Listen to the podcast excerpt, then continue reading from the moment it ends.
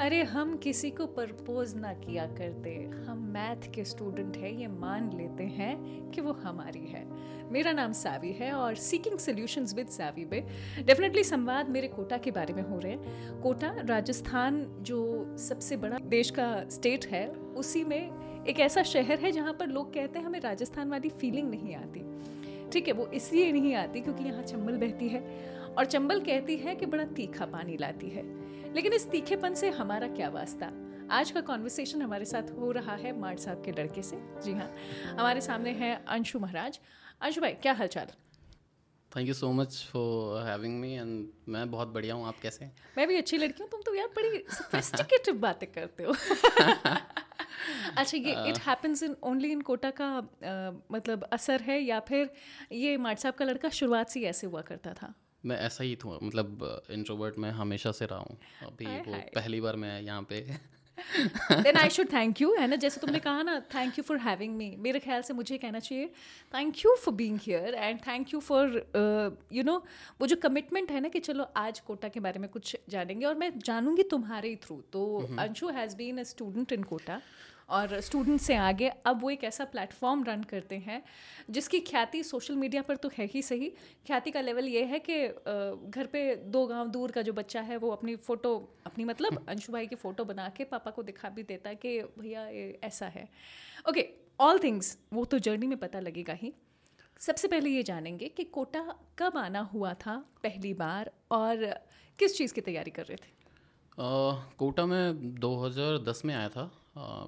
Eighth of May 2010 medical की preparation के लिए। ओके। okay. uh, हमें घर पे बताया गया था कि कोटा एक ऐसी जगह है जहाँ पे मेडिकल इंजीनियरिंग की अच्छी पढ़ाई होती है।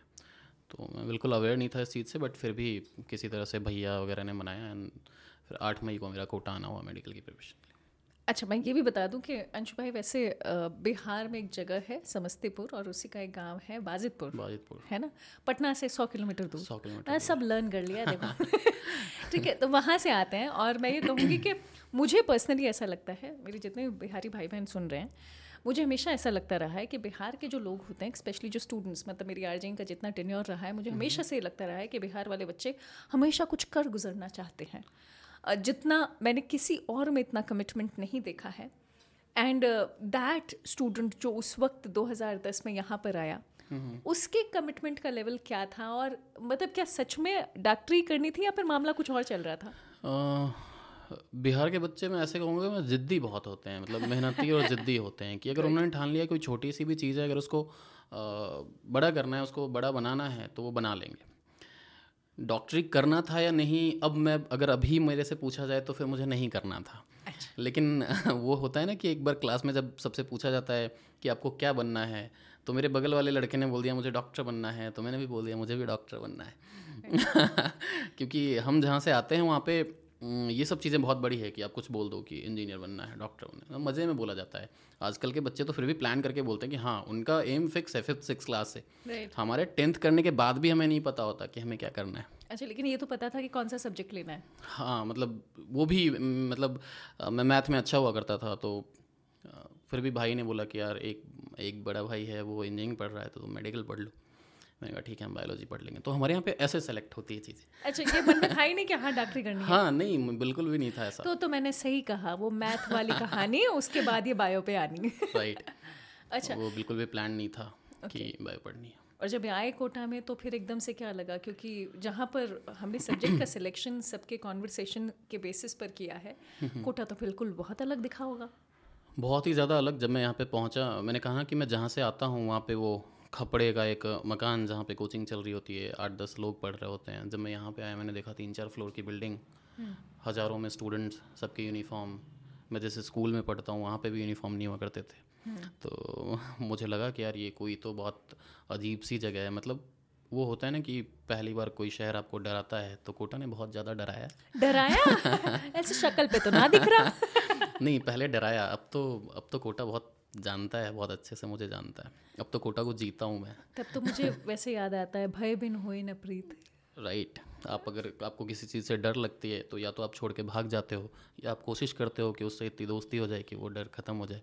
तो मैंने वो कोशिश की और वही रीज़न है कि अच्छा तो मैं I am going in the year 2010 है ना? हम्म, हम्म। जब आए तो जहाँ तक मुझे पता है पहली बार ट्रेन की जर्नी भी की थी। हाँ पहली बार ट्रेन था और वो ट्रेन भी ऐसा था जो कामाख्या गांधीधाम एक्सप्रेस मुझे याद है वो अच्छे से। उस टाइम पे कोटा के लिए कोई पटना कोटा जैसी ट्रेन नहीं चलती थी। अच्छा। तो रात के ग्यारह बारह बजे वो पटना स्टेशन से थी और हमारा टिकट भी वेटिंग में था। फिर और बहुत कुछ रास्ते में मुझे बताया गया क्योंकि मुझे मेरा कोटा आने का मन नहीं था तो भाई वगैरह ने बहुत कुछ बोला कि राजा महाराजा का शहर है बहुत अच्छा लगेगा चलो ये वो। फिर वेटिंग टिकट था हम दो सीट के बीच में न्यूज़पेपर बिछा के उस पर सो के कोटा पहुँचे थे। और जब यहाँ पर पहुँचे कोचिंग वाले बड़े डिसिप्लिन लगे तो एकदम से वो जो घबराहट है वो किस बात की थी? और घबराहट इस बात की थी कि हम मतलब पहली बार घर से निकले थे। मैं पहली बार घर से निकल के एक ऐसे शहर में मैं पटना भी नहीं गया था कभी जो बिहार की राजधानी है। और मैं डायरेक्टली गाँव से निकल के कोटा आया और फिर यहाँ पे आ, मैं बहुत अच्छा स्टूडेंट हुआ करता था बिहार बोर्ड का। और जब मैं यहाँ पे आया मैंने देखा कि बहुत सारे और भी स्टूडेंट हैं ठीक है बहुत भीड़ लगी है। और फिर कोचिंग का जो तरीका है मैं हिंदी मीडियम स्टूडेंट मैं जब आया था तो हमने एक फुल पैंट टाइप वो स्लीव और एक शर्ट पहन रखी थी। जब मैं यहाँ आया मैंने देखा लोग यहाँ पे जींस में घूम रहे हैं बहुत कूल सा सीन है मोबाइल चल रहे हैं। मेरे पास मोबाइल भी नहीं था उस टाइम पे। तो वो था कि वो डर लग रहा था कि यार ऐसे लोगों के बीच में हमें रहना है अभी दो साल। तो वो डर था एक। और जब क्लास में पहुँचे तब अपने जैसे कोई दिखे या फिर सब? होता क्या है ना कि अब मुझे, अभी मैं बात करूँ तो ऐसे स्टूडेंट्स होते तो हैं, लेकिन उस टाइम पे नहीं लगता ऐसा। जब मैं वहाँ पे क्लास में बैठा तो मुझे लगा कि इन सब में सब, सबसे ज़्यादा इन्फीरियर मैं ही हूँ। पैसे से भी कमज़ोर हूँ पढ़ाई में भी कमज़ोर हूँ, ऐसा फील होना लगा, होने लगा मुझे वहाँ पे, क्योंकि सब लोग बहुत कॉन्फिडेंट बहुत बात कर रहे हैं, सर से बात कर रहे हैं। दूसरा इंग्लिश मीडियम में सब कुछ चल रहा है तो मैं थोड़ा सा डर लगने लगा कि यार मैं कैसे कर पाऊँगा मैं हिंदी मीडियम से पढ़ के आया था। बट अब जब मैं यहाँ पे हूँ तो मुझे ऐसा लग रहा है कि नहीं ऐसे बहुत सारे स्टूडेंट्स होते हैं। Right. बहुत सारे स्टूडेंट्स होते हैं जो अकेले अकेले होते हैं क्योंकि सब तो बाहर से ही आए हैं। आपके साथ तो आपके भाई भी थे। हाँ मेरा बड़ा भाई था वो भी इंजीनियरिंग के लिए आया था। उसकी क्लासेस स्टार्ट नहीं हुई थी उसकी क्लासेस बाद में थी और मेरी पहले स्टार्ट हो गई थी। Right right. अच्छा अब जब पहुँच गए देख लिया यहाँ पर थोड़ा इन्फीरियर फील हो रहा है अब आता है कोपिंग अप का टाइम है ना? और वो भी इस तरीके से जहाँ पर कॉन्फिडेंस कमज़ोर नहीं होने देना है क्योंकि आपने खुद ने कहा हम तो जिद्दी हैं। हम्म, जिद्दी हैं। अब वो जिद भी है डर भी है तो उसका फाइनल प्रोडक्ट क्या निकला? तो उस जिद के चक्कर में ही अब जैसे मुझे सबसे पहली प्रॉब्लम जो मुझे यहाँ पे लगी वो ये लगी कि यार मैं हिंदी मीडियम से आया हूँ तो यहाँ पे इंग्लिश में कैसे करूँगा? तो मैंने कहा ना कि हम जिद्दी हैं तो हमने पहले एक डिक्शनरी ली। हम हिंदी को इंग्लिश में कन्वर्ट कर रहे हैं। यू you नो know, मैं माइटोकॉन्ड्रिया को सूत्रकनिका पढ़ रहा था। किसी को पता भी नहीं होगा कि माइटोकॉन्ड्रिया को हिंदी में सूत्रकनिका कहते हैं। मुझे भी नहीं पता था। यार मैं साइंस की स्टूडेंट नहीं हूँ तो मान सकती हूँ। हाँ, हाँ। तो अच्छा ऐसा भी नहीं है कि मैं हिंदी मीडियम से आया था तो वहाँ पे सूत्रकनिका बताया जाता है। वहाँ पे भी माइटोकॉन्ड्रिया ही बताया जाता है। बट जब मैं हिंदी इंग्लिश इधर ट्रांसलेट कर रहा था तो वो सूत्रकनिका हो रहा था तो वो बहुत मेस्टअप होने लग गया जब मैं उसको कन्वर्ट करने लगा। बट फिर भी मैंने बहुत मेहनत की। मैं जो कम से कम बोल चाल की जो भाषा थी या फिर इंग्लिश में जो नॉर्मल कन्वर्सेशन होती थी वो बस थोड़ा थोड़ा सीख गया कि हाँ पढ़ा तो रहे हैं सर हिंदी में ही। हम्म। बस वो तरीका इंग्लिश का है। तो वो सीख गया मैं मैंने और फिर आया पहला माइलस्टोन हाँ पहला माइलस्टोन आया पहला टेस्ट हुआ। ट्वेंटी परसेंट समथिंग मार्क्स बने थे। तो वहाँ पे मुझे लगा कि यार एक अंशु जो बिहार बोर्ड का टॉपर है वहाँ पे डिस्ट्रिक्ट में अच्छी पोजीशन रखता है। तब तक मेरा रिज़ल्ट आ गया था टेंथ का। जब मैं कोटा पहुँचा था तब मेरा रिज़ल्ट नहीं आया था टेंथ का। मैं टेंथ के रिज़ल्ट से मैं इतना कॉन्फिडेंट था इनफैक्ट घर वाले मेरे इतने कॉन्फिडेंट थे कि पढ़ने में अच्छा लड़का है तो फ़र्स्ट तो करेगा ही करेगा है ना? तो उन्होंने मुझे रिज़ल्ट से पहले भेज दिया था कोटा। और आ, मेरे ख्याल से कुछ दिन क्लास जाने के बाद रिज़ल्ट भी आ गया था। तो मैं eighty percent exact eighty percent marks थे टेंथ में। उस टाइम पे बहुत हुआ करता था ये बिहार बोर्ड में। तो अब मुझे ये बहुत शॉकिंग लगा कि यार एक बंदा जो डिस्ट्रिक्ट में ऐसी पोजीशन रखता है और फिर उसके नाइनटीन ट्वेंटी परसेंट मार्क्स बन रहे हैं पहले टेस्ट में तो ये कहीं से भी एक्सेप्टेबल नहीं था मेरे लिए नहीं बिल्कुल भी। तो फिर मैंने भाई को बोला कि यार मैं यहाँ पे मुझे ऐसा लगता है कि मैं लेट हो गया हूँ अच्छा। और थोड़ा मुश्किल है मेरे लिए सब। एक टीचर थे वहाँ पे जिस कोचिंग में मैं था तो वो मुझे हमेशा पीछे बैठे देखते थे। तो एक दिन उन्हें मुझे बोला कि तुम कुछ आंसर क्यों नहीं करते? हम्म। तो तो मैंने कहा कि सर मैं अभी नया स्टूडेंट हूँ। अच्छा। हाँ तो वो उन्होंने बिठा दिया। दो तीन दिन बाद फिर उन्होंने बोला तो फिर मैंने कहा सर मैं नया स्टूडेंट हूँ। तो अगले दिन वो कहते हैं कि तुम कितने दिन तक नया रहोगे यहाँ पे? तुम क्लास के बाद मुझसे मिलो। अच्छा मिले। फिर मैं क्लास के बाद उनसे मिला तो उन्होंने कहा कि क्या प्रॉब्लम आ रही है? मैंने कहा सर एक तो ये लैंग्वेज की प्रॉब्लम है थोड़ी और दूसरी मैं थोड़ा लेट आया हूँ। तो कहते हैं देखो लैंग्वेज की प्रॉब्लम तो बहुत ज़्यादा बड़ी नहीं है वो तुम आ, कोशिश करके सीख लोगे। लेकिन अगर तुम्हारे दिमाग में बैठा हुआ है कि तुम लेट हो तो एक काम करो तुम फ़ेज़ चेंज करवा लो तो वहाँ से तुम्हें कॉन्फिडेंस आ जाएगा।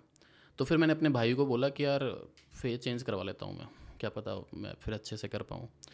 तो भाई ने भी बात मान ली। हालाँकि उस टाइम अच्छा। पे वो चार्ज करते थे कुछ हज़ार दो हज़ार रुपये फेस चेंज करने का। और हाँ। वो हज़ार रुपये भी बहुत होता था हमारे लिए। तो हम्म। फिर भी भैया ने कहा कि ठीक है करा लो कोई दिक्कत नहीं। तो उन्होंने फेस चेंज करा लिया। फेस चेंज कराने के बाद मुझे कम से कम पंद्रह बीस दिन मिल गए थे। तो उस दौरान भी मैं पढ़ता रहा। फेस चेंज कराने के बाद थोड़ा कॉन्फिडेंस आया। फिर उसके बाद फेस चेंज करवाने का जो पहला टेस्ट आया उसमें मैं टॉपर था। उसमें मैं टॉप हंड्रेड में था एंड बिल्कुल ऐसे फ़ोटो लगी थी तो वो बहुत तब उस दिन लौट आया हूँ मैं। हाँ वो कॉन्फिडेंस लौट आया कि हाँ अब अंशु कर लोगे तुम यहाँ पे। मुझे क्या कहता है सलमान खान की पिक्चर में आता है है ना? अब देखो भाई क्या करेगा। हाँ उस टाइम पे लगा अच्छा मैं उससे पहले मेरी रैंक मैंने दे, मैंने देखा भी नहीं था कि क्या है। लेकिन जब वो रैंक आई तब भी मुझे लग रहा था यार ये तो कम है और अच्छा होना चाहिए था। राइट राइट तो वो कॉन्फिडेंस आ गया फिर कि हाँ अब कोटा में सर्वाइव कर सकते अच्छा वहाँ से जहाँ पर आप फर्श पर रहे हो फिर अर्श पर आए हो और उसके बाद एक नई जर्नी शुरू होती है। अब कोटा कैसे लगना लगा था? वो रिज़ल्ट आया वो पूरा साल चला। मैंने बहुत पढ़ाई की बहुत मेहनत भी कर रहा था। उस टाइम पढ़ाई के अलावा कुछ और दिमाग में था नहीं। हम्म। बाद में थोड़ी चीज़ें हुई जैसे नए स्टूडेंट डाइवर्ट होते हैं तो कुछ चीज़ें हुई कैफ़े एंड ऑल वो हुआ। क्योंकि एक बार होता है ना कि छोटे शहरों से या गाँव से जो बच्चे आते हैं उनको एक बार में यहाँ का जो फ्रीडम है ना वो वो झेल नहीं पाते वो। झेल इन द सेंस कि वो मेरे ख्याल से उसको सही से यूज़ नहीं कर पाते वो। अच्छा तो फ्रीडम किस लिहाज में कि अब आप कुछ भी कर सकते हो? राइट right, ऐसा ही कि जैसे हुआ क्या एक साल हो गए भाई मेरा कंप्लीट करके कोर्स चला गया मैं दोबारा आया ट्वेल्थ में एलेवन तो पूरा बहुत अच्छा गया मैं बहुत अच्छे से पढ़ा। ट्वेल्थ में मैं दोबारा आया जिस दिन इंडिया श्रीलंका का फाइनल मैच था उस दिन। वर्ल्ड कप का। तो अब मुझे फ्रीडम मिली। भाई नहीं है मेरे साथ। हम्म। मैं अकेला हो गया यहाँ पे एंड अकेले होने के बाद मेरे पास महीने में छः सात हज़ार रुपये आ रहे हैं घर से। आपको रूम रेंट और खाना देने के बाद एक दो हज़ार रुपये बच भी रहे हैं। तो उस एक दो हज़ार रुपये का जो यूज़ है ना वो डिसाइड करता है कि आप कोटा में क्या करने वाले हो। क्योंकि okay. पाँच हज़ार तो आपका फिक्स है। हम्म। ढाई हज़ार रुपये आप रेंट दे रहे हो। और ये सब उस टाइम की बात चल रही हो हाँ, हाँ। ढाई हज़ार आप रेंट दे रहे हो ढाई हज़ार आप खाना खा रहे हो। वो जो दो हज़ार रुपये है ना वो डिसाइड करता है कि आप कोटा में क्या करने वाले हो। ओके सो शायद ये एडमिट करना मतलब किसी भी फ़ेज़ में बड़ा अजीब होता है कि अच्छा मैंने इसका क्या किया? हम्म। और अगर नेगेटिवली किया जो अभी आपको क्या लगता है मुझे नहीं पता तो वॉट डू यू फील कि उन दो हज़ार का आपने क्या किया? पॉजिटिवली नहीं किया ऑब्वियसली मैं इस चीज़ को बिल्कुल एक्सेप्ट करूँगा कि कोई मुझे ये नहीं कह दे कि यार अंशु तुम्हारा मेडिकल में नहीं हुआ। हम्म। मैं इस चीज़ को ज़्यादा एक्सेप्ट करना चाहता हूँ कि अंशु ने मेडिकल नहीं किया। ठीक है? मेडिकल नहीं हुआ ये ये मेरे लिए अजीब सी बात है क्योंकि मैं करता तो होता। हम्म। मैंने किया नहीं। ठीक है? वो किया नहीं क्यों? क्योंकि मैंने कहा ना वही दो हज़ार रुपये वो दो हज़ार रुपये डिसाइड करते हैं कि आप मेडिकल कर रहे हो या आई कर रहे हो या नहीं कर रहे हो।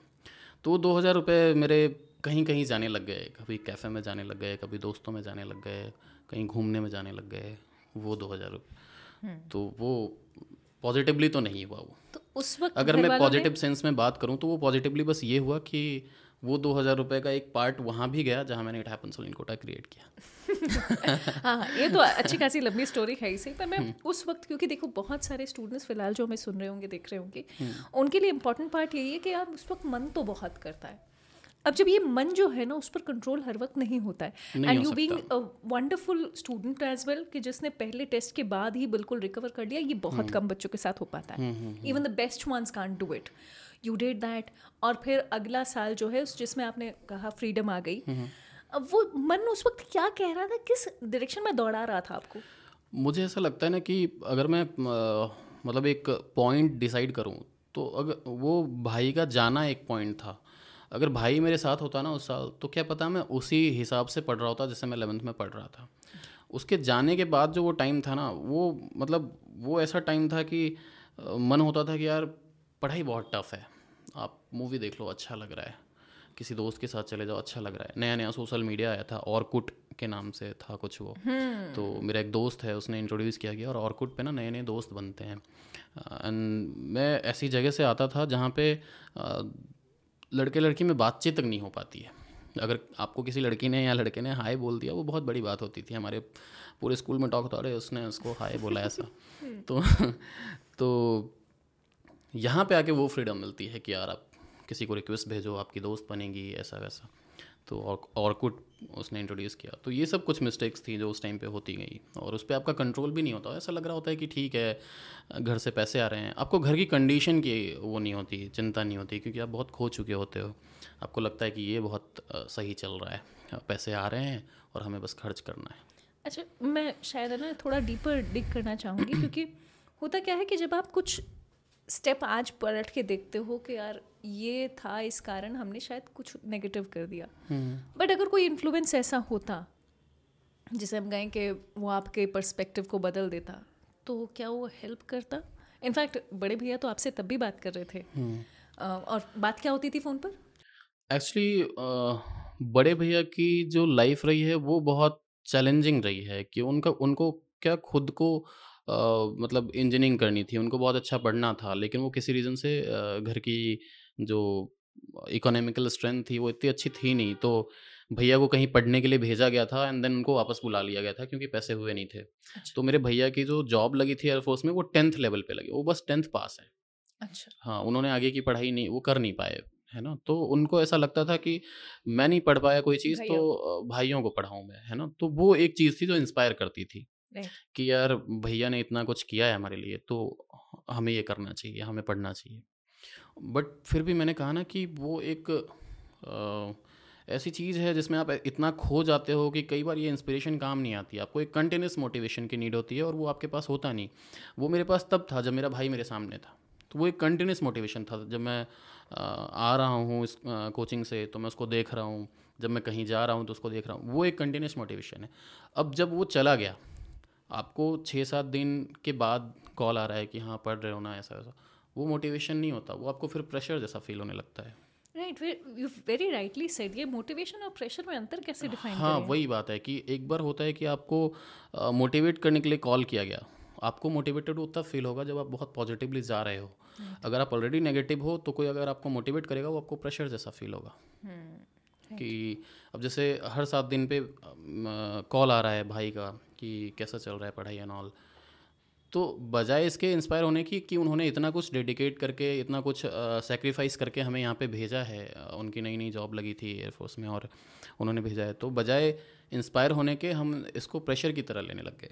कि यार ये एक प्रेशर है कि हमसे बार बार पूछा जा रहा है पढ़ाई कैसे चल रहा है Anshu with your conversation I am sure बहुत सारे बच्चों को ये समझ में आ रहा होगा कि ये मन उस वक्त कह तो रहा है पर शायद वो मन के सामने एक बार कैंची से काट दो तो शायद कुछ और राइट आप, जाए। आपको अब मैं सुबह के सात बजे से लेकर शाम के सात बजे तक कैफ़े में बैठा हूँ तो एक बार को आठ बजे आपको फील होता है कि यार तुमने आज गलत तो किया है हम्म। ठीक है लेकिन वो अगले दिन आपका उस पर कंट्रोल नहीं होता। आपको पता है कि आज हमने गलत किया है आपके जो हार्ड अर्न मनी है मम्मी पापा के या फिर भाई के वो यहाँ पे लग रहे हैं। आपको पता होता है रात को आप रियलाइज़ करते हो और वही रियलाइजेशन जो है ना वो बिल्डअप होते होते गिल्ट बन जाता है एंड दैट्स हाउ तो वैसे वो साथ से साथ क्या देख रहे होते थे वहाँ पे? कुछ भी आप वैसे तो मैं मुझे गेमिंग की इतनी आदत थी नहीं और इसकी कभी लगी भी नहीं। मैं गेम खेल वो मैंने कहा ना मैं खेल पाता। अगर मैं किसी शहर से आता ना टेंथ तक तो हमें पता ही नहीं है कि पीसी क्या है उसके तो गेम नहीं खेल पाते थे। हमें क्या हम दो क्लिक में एक मूवी चल गई तो बस चला लो।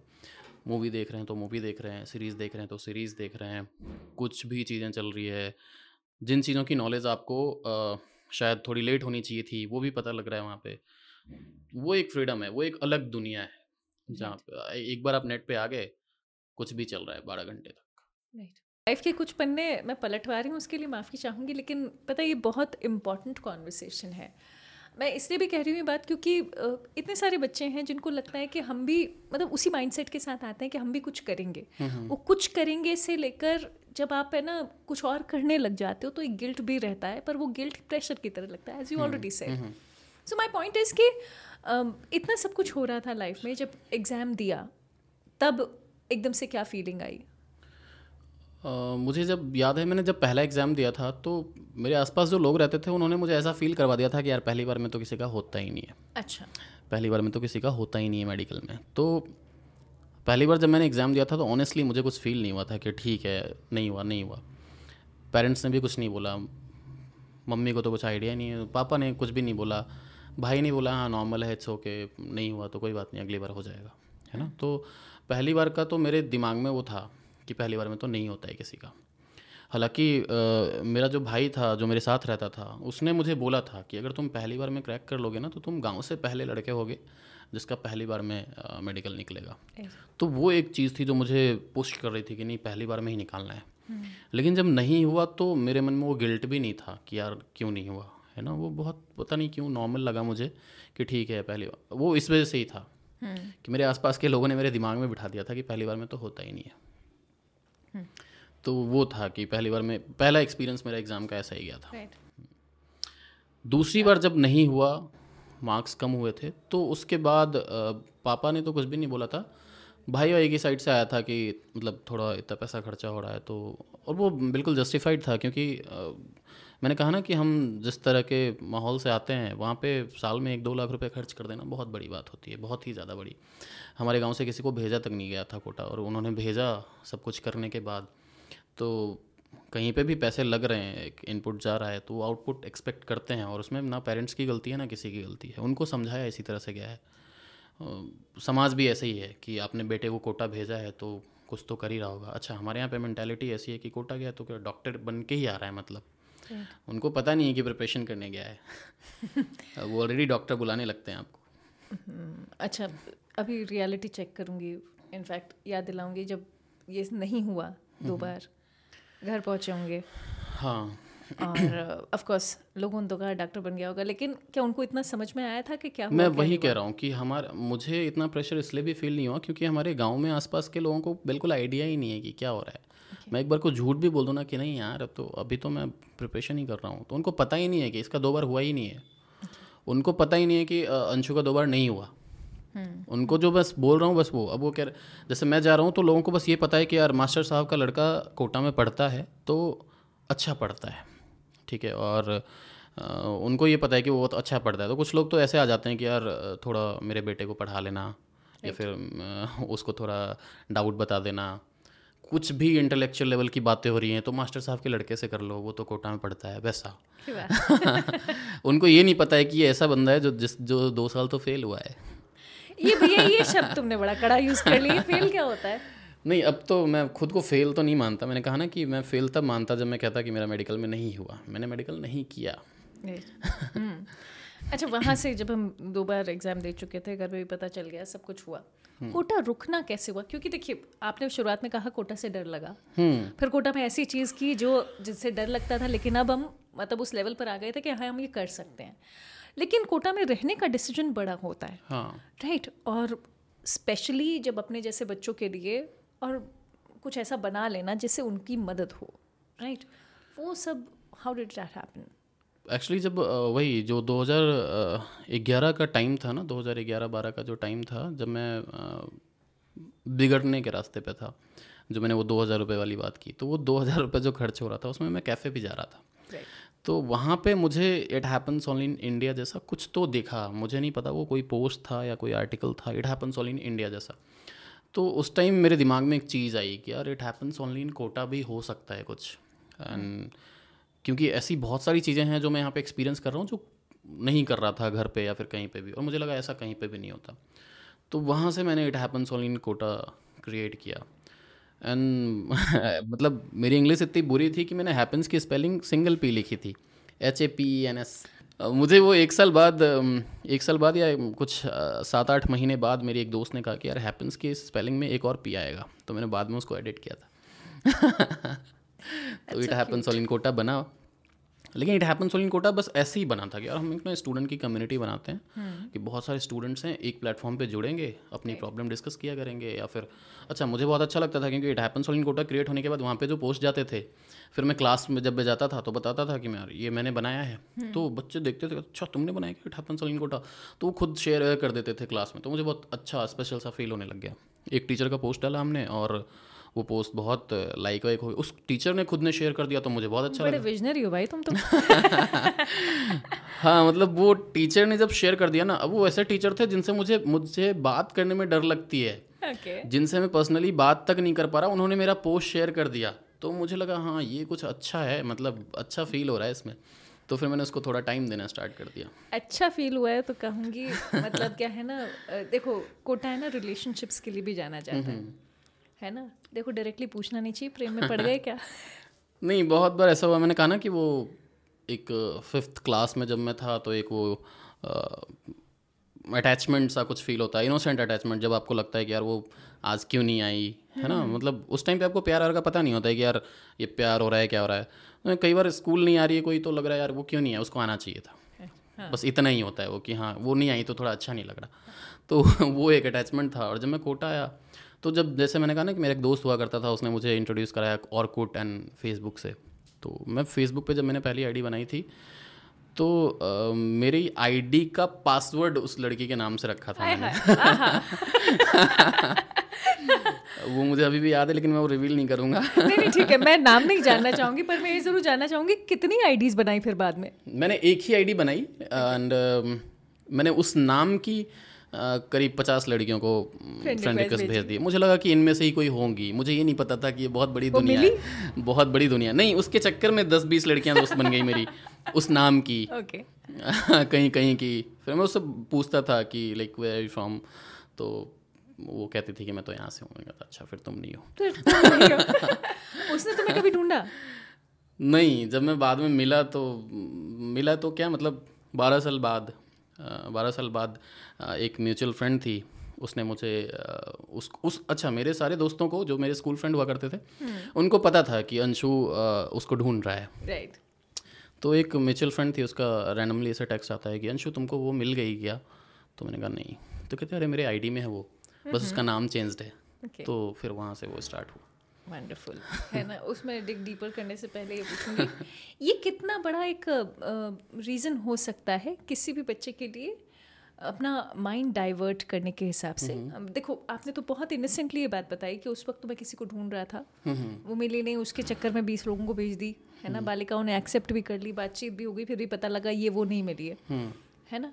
ये पथ भ्रमित होने का बहुत आसान सा बहुत तरीका है आसान तरीका है, है ना? और मैं इनफैक्ट ये कहूँगी कि चलिए बाहर तो क्या होता है कि बारह तेरह साल की उम्र में अगर आपके रिलेशनशिप है तो बहुत ज़्यादा फ़र्क नहीं पड़ता है। पर हम देखो बहुत ही कन्वेंशनल और अच्छे थॉट प्रोसेस में जाएँ तो हमें लगता है कि नहीं यार ये हमें अभी पथ भ्रमित कर देगा तो दिक्कत आएगी। So to the students who are listening to you उन्हें क्या कहोगे? मतलब ये कितना मतलब कंट्रोल करने की कितनी ज़रूरत होती है और या फिर उसमें क्या हिंट ऐड करें कि जब ये पॉजिटिव हो जाएगा? क्योंकि आप हार्मोन्स तो क्या चेंज करोगे? मैंने अभी होता क्या है अभी जनरली पॉडकास्ट वगैरह पे जो लोग बात करते हैं जो मोटिवेटर वगैरह होते हैं वो हर चीज़ को बहुत अच्छे से जस्टिफाई कर देते हैं। केवल ये एक चीज़ है जिसको मैं जस्टिफाई नहीं करूँगा। Okay. तो वो मेरी मिस्टेक थी। Right. अगर आप स्टूडेंट बनकर कोटा आए हो आपको स्टूडेंट बनकर ही रहना चाहिए। मुझे ऐसा लगता है। आज मैं मैं कहीं ना कहीं उस चीज़ को भी रिस्पॉन्सिबल मानता हूँ। सोशल मीडिया एक ज़रिया है hmm. जो आपको किसी और रास्ते पे ले जाता है। राइट ज़रूरी नहीं है कि हर एक अंशु जो सोशल मीडिया पे आया हो एक दिन इट हैपन्स इन कोटा बना लेगा। राइट ऐसे कई सारे अंशु होंगे जो सोशल मीडिया पे डाइवर्ट होके कहीं ना कहीं और चले गए होंगे। Hmm. वो पढ़ाई से हट गए होंगे। हाँ तो ये बात भाई ने बिल्कुल ठीक कही है। ऐसी ज़रूरत नहीं है। आप अपने आप को ये समझो कि ठीक है हम भी कुछ बना ही लेंगे। Right. राइट अभी जो बिगाड़ रहे हो पहले उस पर ध्यान दे दो। अभी अगर इट हैपन्स इन कोटा नहीं होता तो मुझे नहीं लगता कि अंशु फिर तो अंशु फेल्योर ही कहा जाता कि सोशल मीडिया पे आया टाइम वेस्ट किया दस साल। होता क्या है कि आपने सोशल मीडिया को टाइम दिया है और वो टाइम दिया है जब आपकी लाइफ का टर्निंग पॉइंट था आपका करियर बनाने का टाइम था। वो टाइम अगर आप सोशल मीडिया को दे रहे हो तो फिर उससे कुछ ना कुछ तो प्रोडक्टिव होना चाहिए उस टाइम तक। ठीक है? So you've talked about a lot of things which you do not find good from that life. कुछ अच्छा भी रहा होगा भाई। हाँ मैंने कहा ना सोशल मीडिया पे बहुत कुछ अच्छा रहा लेकिन अब वही है कि अगर अब लोग मुझे कहें कि डॉक्टरी अच्छा था या सोशल मीडिया तो ये बहुत मुश्किल है मेरे लिए लेकिन अभी मैं कह सकता हूँ कि मेरे लिए डॉक्टरी अच्छा नहीं था। लेकिन उस टाइम पे मेरे से कोई पूछता तो ये गिल्ट तो था ना कि मैं डॉक्टर नहीं बन पाया। मुझे ऐसा क्यों लगता है कि कोटा ने आपको ग्रो अप करवा दिया? हाँ मैं वही कह रहा हूँ कि मैं एक चौदह पंद्रह साल का बच्चा था जिसको कोटा ने लाइफ सिखाया कि लाइफ में ये भी होता है लाइफ में वो भी होता है। आपको ये सब कंडीशन आती हैं तो इसको ऐसे झेलना होता है। एंड केवल अंशु को नहीं बहुत सारे लोग और हैं मेरे ख्याल से जो भी स्टूडेंट यहाँ पे आते हैं उनको लाइफ कोटा ही सिखाता है। अगर आप एक बार कोटा आए हो तो आपको कई सारी चीज़ें हैंडल करने को कोटा सिखाता है। हम्म। अच्छा रिसेंट की बात करूँगी क्योंकि मैं ये बात जानती हूँ कि पेरेंट्स को खो देना बहुत बड़ी बात थी हम्म। और लाइफ में मैंने जब शुरुआत की तो कौन यही कहा कि मार्ट साहब का लड़का। हम्म। मम्मी पहले गई। पिताजी को बाद में खोया है। लेकिन शायद वो एक ऐसा मोमेंट है जहाँ पर मेरे ख्याल से कुछ भी लौटा पाना कभी भी मुमकिन ना तो होगा ना कोई बात। What has brought that inside you in fact कभी ऐसा लगता है कि स्टूडेंट फ़ेज़ में शायद उनसे ज़्यादा बातें कर लेते या फिर थोड़ा सा कुछ और कर लेते? बिकॉज़ यू नो होता क्या है कि हम शायद अपने अपनों से उतना बात ही नहीं कर पाते, नहीं कर पाते और मैं इसको एग्जैजरेट नहीं करना चाहती लेकिन ये सच है कि हम इस बात को इतना फॉर ग्रांटेड लेते हैं कि नहीं उनसे तो हो जाएगी बात। ठीक है कर लेंगे। तो वो वो चीज़ जो है a bit of that actually मैंने कहा ना मेरे मेरे पास अभी तक हम uh, मैं पेरेंट्स से इतना दूर था uh, ये मुझे तब फील हुआ जब वो चले गए। मेरे पास रिसेंट की उनके साथ एक भी फ़ोटो नहीं है। वीडियो तो खैर है ही नहीं, है ना? उनके साथ रिसेंट की एक फ़ोटो तक नहीं है। तो मैंने मतलब 2020 तक का जो टाइम था, वो मुझे ऐसा लग रहा था कि लाइफ बहुत आसान है। पैसे आ रहे हैं, खर्च हो रहे हैं, मेरे पास भी कहीं से आ रहे हैं, मैं भी खर्च कर रहा हूँ लाइफ चल रही है, बहुत बहुत आसान लग रहा था चीज़ें। 2020 में 2021 में मम्मी का जाना, फिर 2022 में पापा का जाना मुझे दो साल में एकदम से लगा कि मैं बहुत बहुत बड़ा हो गया, बहुत मैच्योर हो गया, बहुत सारी रिस्पॉन्सिबिलिटी आ गई। ये मुझे तब फील नहीं होता था जब वो थे। तब मुझे एक बार भी नहीं लगा कि यार पापा के साथ एक वीडियो बना लेते हैं या पापा, मम्मी बूढ़े हो रहे हैं, ये कभी जा सकते हैं। ये सब बिल्कुल दिमाग में नहीं आया था कभी कि एकदम से ऐसा कुछ हो सकता है। तो प्रिपेयर तो बिल्कुल भी नहीं थे। अच्छा जबकि पापा बहुत बीमार थे, तब भी मेरे दिमाग में ये कभी नहीं आया कि ये कभी जा सकते हैं या एकदम से ऐसा कुछ हो सकता है कि अंशु की लाइफ में कोई ऐसा नहीं बचेगा जिसका डेली शाम के सात बजे कॉल आ रहा है। कि तुम क्या कर रहे हो या खाना खाया है नहीं। उनका एक फ़िक्स था पापा का शाम के सात बजे। मुझे, मैं शाम के सात बजे के लिए प्रिपेयर होता था कि इस टाइम पे उनका कॉल आना है। तो वो अब नहीं आता, इस चीज़ के लिए प्रिपेयर नहीं था पहले। इनफैक्ट कोई भी नहीं होता, लेकिन वो एक गिल्ट है कि मेरे बहुत बहुत सारी मेमोरीज़ नहीं है मेरे उनके साथ। मैं बहुत कम टाइम दे पाया उनको 2010 के बाद।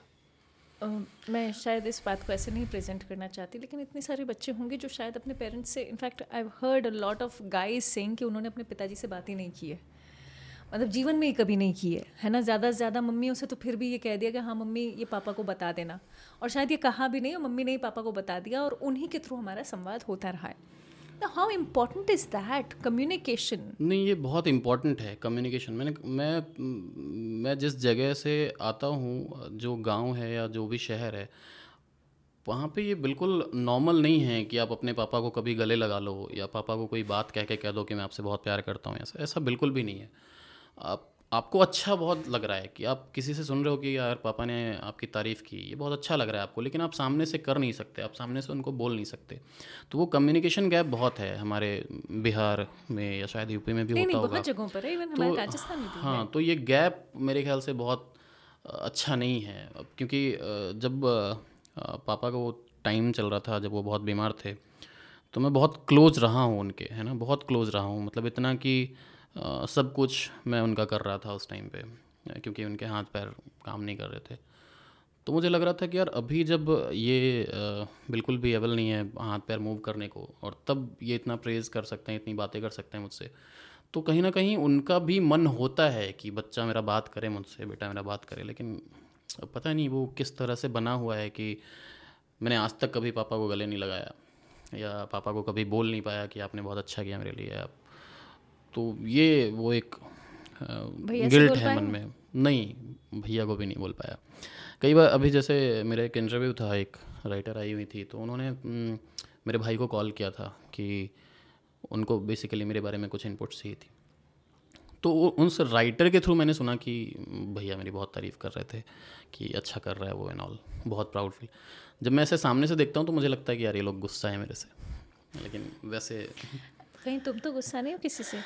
नहीं, मैं गुस्सा नहीं हूँ, मैं बस वही है ना कि एक, जैसे आपने पूछा कि गिल्ट है तो वो गिल्ट उसका नहीं है, मुझे गिल्ट बस इसका है कि मेरे पेरेंट्स को मैं वो टाइम नहीं दे पाया जो मैं शायद उनको देना चाहता था। मुझे लगता था कि मेरे पास बहुत टाइम है अभी। मैं पैसे अर्न करूँगा, मैं पापा को ऐसी लाइफ दूँगा, मैं मम्मी को ऐसी लाइफ दूँगा, मुझे ऐसा लगता था बहुत टाइम है। मुझे ये नहीं पता था कि ये एकदम सडन ऐसा कुछ हो जाएगा कि एक साल में मम्मी जाएँगी, अगले साल पापा चले जाएँगे। ये इसके, इससे अवेयर नहीं था मैं। मतलब मेरे पास तो शायद uh, मेरे ख्याल से मैं बहुत कन्वेंशनल हूँ इस मामले में और मुझे कई बार ऐसा लगता है कि हाँ हम लिटरली अपने पेरेंट्स से उतना कहते ही नहीं और ना ही ये ज़रूरत समझते हैं कि उनको पता होना चाहिए कि वो कितने प्यारे लोग हैं। हाँ मतलब पता नहीं क्यों लोग ऐसा सोचते हैं कि पेरेंट्स प्रेशर डाल रहे हैं। मेरे पे कभी मेरे पापा का मम्मी का कभी कोई प्रेशर नहीं रहा। मम्मी तो रही ये सब चीज़ें इतनी समझती नहीं थी। वो तो जब भी फ़ोन करती थी कहती अरे कोई बात नहीं सरकारी नौकरी कर लो। बहुत पढ़ने में तेज़ है मेरा बेटा इसको तो हो इसका तो हो जाएगा। तो हमारे यहाँ पे सरकारी नौकरी का है भी, थोड़ा माहौल ज़्यादा है। तो पापा बोलते थे कि नहीं नहीं, जो करने का है वो करने दो। तो मम्मी कहती थी, मम्मी को नॉलेज नहीं थी, मम्मी मतलब इतनी पढ़ी लिखी नहीं थी मेरी।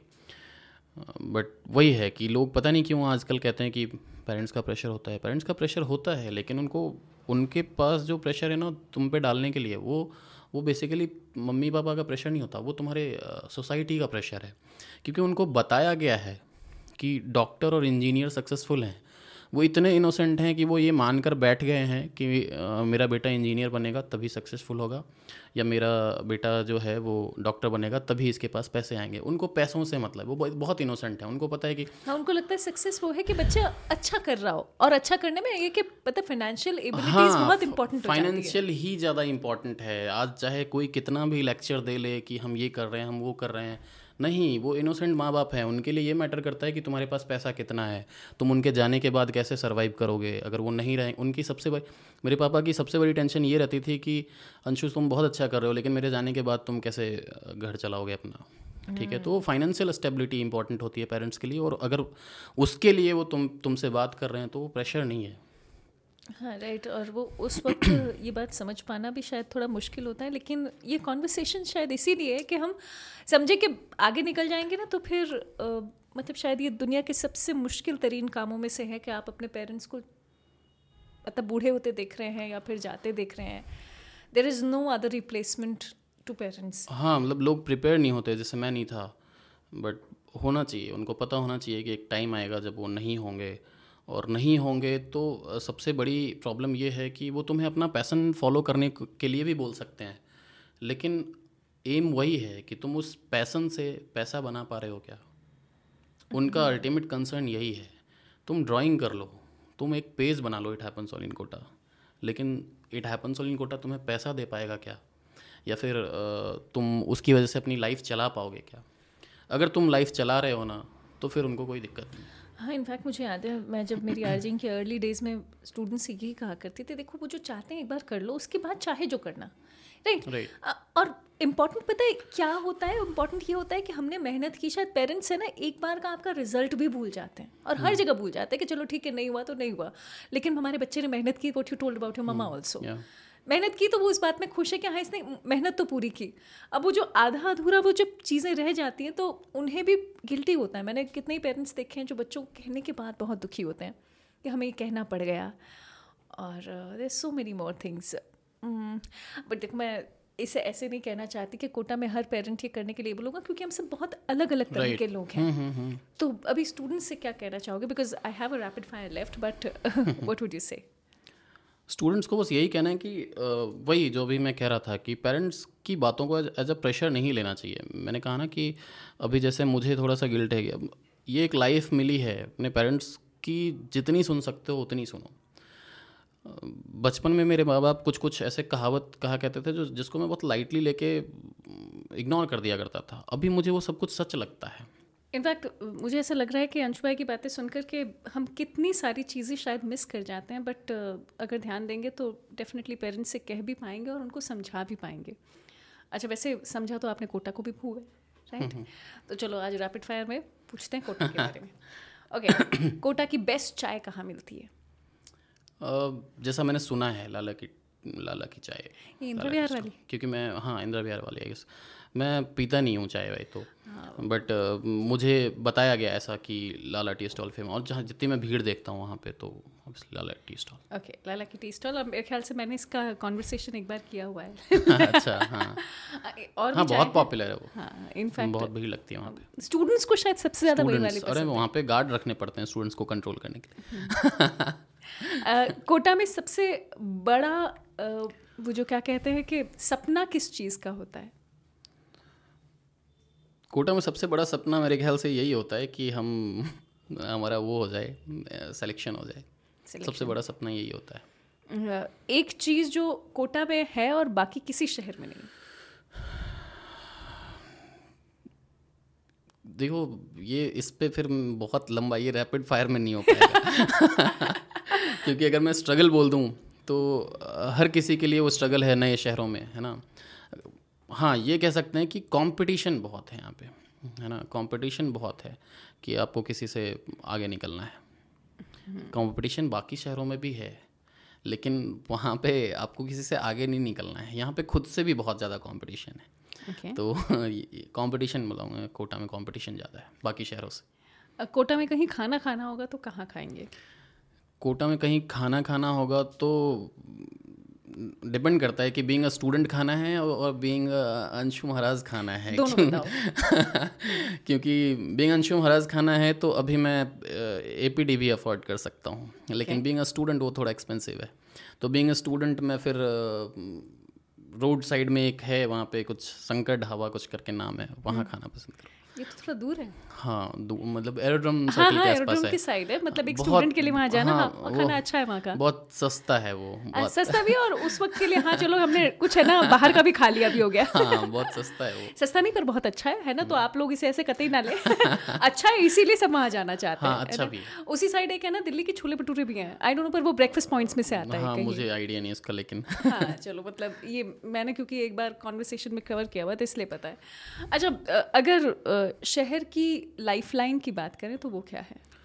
ऑब्वियसली स्टूडेंट्स इसमें तो कोई क्योंकि मैं जिस कम्युनिटी को रिप्रेजेंट करता हूँ मैं उसको लाइफलाइन मानता हूँ इस शहर की। और वो है पता नहीं लोग एक्सेप्ट करें ना करें है वो। स्टूडेंट की सबसे बड़ी प्रॉब्लम स्टूडेंट की सबसे बड़ी प्रॉब्लम यहाँ पे है रहना और खाना। हॉस्टल एंड मेस खाना ज़्यादा प्रिसाइजली ओके यहाँ पर स्टूडेंट अगर अपनी लाइफ जी रहा है तो उसके लिए क्या खुशी का मोमेंट होता है? खुशी का मोमेंट तो अ, मैंने कहा ना कि खुशी का मोमेंट स्टूडेंट यहाँ पे हैं तो उनके लिए वही है कि अ, जब वो सिलेक्शन हो जाए और उनके पेरेंट्स उनके साथ विक्ट्री सेलिब्रेशन में डांस करें उससे ज़्यादा कुछ भी सेटिस्फाइंग नहीं है। हालाँकि हमें ये मौका मिला नहीं है लेकिन मैं जितना देखता हूँ पेरेंट्स को जब वो निकलते हैं उस सेलिब्रेशन से बाहर तो मेरे ख्याल से पेरेंट्स की खुशी से ज़्यादा इंपॉर्टेंट कुछ भी नहीं है और वो उस सेलिब्रेशन में होता है। अब थोड़े से सीरियस सवाल पूछूँगी। हार गए तो क्या? अ, हार गए तो कुछ नहीं सीख गए। अ, मैं कई बार अपने पोस्ट में यूज़ करता हूँ कि एक ऐसा शहर है जहाँ पे ना को मतलब अ, कोई जीतता है कोई सीखता है हारता नहीं है कोई। ये शहर है जो आपको लाइफ सिखाता है लाइफ लेसन देता है। P C M B physics chemistry math biology के अलावा भी लाइफ सिखाता है। रो दोगे या रुला दोगे? अ, ये शहर ऐसा है जहाँ किसी एक को आप हंसा दो तो बहुत बड़ी बात है। तो रो दोगे ये ज़्यादा वो है जस्टिफाइड है स्टूडेंट्स की लाइफ को लेके। जब वो तकिया में सर छुपा के रोते हैं रात को वो शायद किसी को नहीं दिखता। और वो दिखाना भी नहीं चाहते वो। तो रो ही दोगे। रुला तो क्या दोगे किसी को? लास्ट मदद किससे मांगी थी? अ, क्योंकि मुझे ऐसा लगता है अंशु की पर्सनैलिटी में वो तो नहीं है कि मैं मदद मांगूँ। नहीं ऐसा भी नहीं है। हाय झूठे। फाइनेंशियल हेल्प की बात है? नहीं मैं किसी भी तरह की फाइनेंशियल हेल्प तो मुझे लगता है कि वो आप भाई भाई वाला मामला है तो मेरा भाई है तो वो आपको कहने की ज़रूरत भी नहीं पड़ती होगी। लास्ट मदद एक लड़की थी जिसने जिसके थर्टी थाउज़ेंड रुपीज़ एक किसी बंदे ने ले लिया था एंड उसको दे नहीं रहा था। एंड वो पुलिस के पास भी गई थी तो उसकी कुछ खास हेल्प हो नहीं पाई थी। तो एक कांस्टेबल है यहाँ पे। धर्मेंद्र सर नाम है उनका। तो मैं नाम इसलिए ले रहा हूँ क्योंकि उन्होंने बहुत मदद की थी हमारी। तो उनकी मदद से मैं गया और वहाँ पे बस दस मिनट बैठा था उस उस लड़की को भी बुलाया और दस मिनट के अंदर उसके उसको दिया गया वो तीस हज़ार रुपये और बहुत दो तीन क्यों बहुत दो तीन महीने से वो स्ट्रगल कर रही थी कि उस लड़के से उसको पैसे मिल जाए लेकिन वो मिल नहीं रहे थे। बहुत कॉम्प्लिकेटेड था लेकिन वो दस मिनट के अंदर उन्होंने दिलवा दिया था मेरी प्रेजेंस फाइनल सवाल यहाँ पर स्टूडेंट को किस सवाल का जवाब पता होना चाहिए जिससे वो सक्सीड कर जाएगा? जैसे मुझे ऐसा लगता है कि ये लाइफ का बहुत बड़ा सवाल होता है कि आपको अगर अकेला रहना पड़े तो फिर क्या होगा? मेरे ख्याल से सबसे इम्पोर्टेंट सवाल जिसका जवाब उनको पता होना चाहिए वो ये है कि आपको करना क्या है है ना? वो मैं जब यहाँ पे आया था कोटा तो मैंने ऐसे स्टूडेंट को भी देखा है कि जब मैं फॉर्म भर था एक पर्टिकुलर कोचिंग में जाके तो वहाँ पे दो बच्चे ऐसे बैठे थे, वो फॉर्म लेके बैठे बेंच पे और फिर कह रहे हैं कि यार क्या करें? तो एक कहता है, मैं मेडिकल ले लेता हूँ, तू इंजीनियरिंग ले ले। मतलब वो वहाँ बैठ के ऐसे डिसाइड कर रहे थे कि मैं मेडिकल ले लेता हूँ, तू इंजीनियरिंग ले ले। तो आपको पता नहीं है कि आपको क्या करना है। तो ये सबसे इम्पोर्टेंट सवाल है जिसका जवाब आपको पता होना चाहिए, कोटा आने के पहले या कोटा आने के तुरंत बाद कि आपको करना क्या है। ठीक है? और उसके बाद बाकी की बातें आती हैं कि अगर आपको ये करना है तो आपकी फिर सराउंडिंग्स कैसी होनी चाहिए, आपके दोस्त कैसे होने चाहिए, आपकी लाइफस्टाइल कैसी होनी चाहिए, ये बाद में आती है। जो सबसे इम्पोर्टेंट है वो ये है कि आपको करना क्या है। Thank you so much Anshu I think I can talk for hours more than this है ना? You can have more session like this of course I will be so glad है ना? और और बातें होनी चाहिए। पर आज मैं ये कहूँगी कि आई एम श्योर बहुत सारे बच्चे ये सीख रहे होंगे कि आपकी जर्नी जो है ना वो सिमिलर भले ही ना हो लेकिन हाँ सिखाने वाली हमेशा होगी। है ना? सिमिलर ही रही है मेरे ख्याल से। बीइंग अ स्टूडेंट तो मैं सिमिलर ही था। नहीं नहीं नहीं नहीं। I am not taking this ये नहीं ले रही हूँ। Thank you so much Anshu Thank you that so was much. Anshu Maharaj for us from it happens only in Kota family और um, अभी के लिए इतना ही। Bye bye take care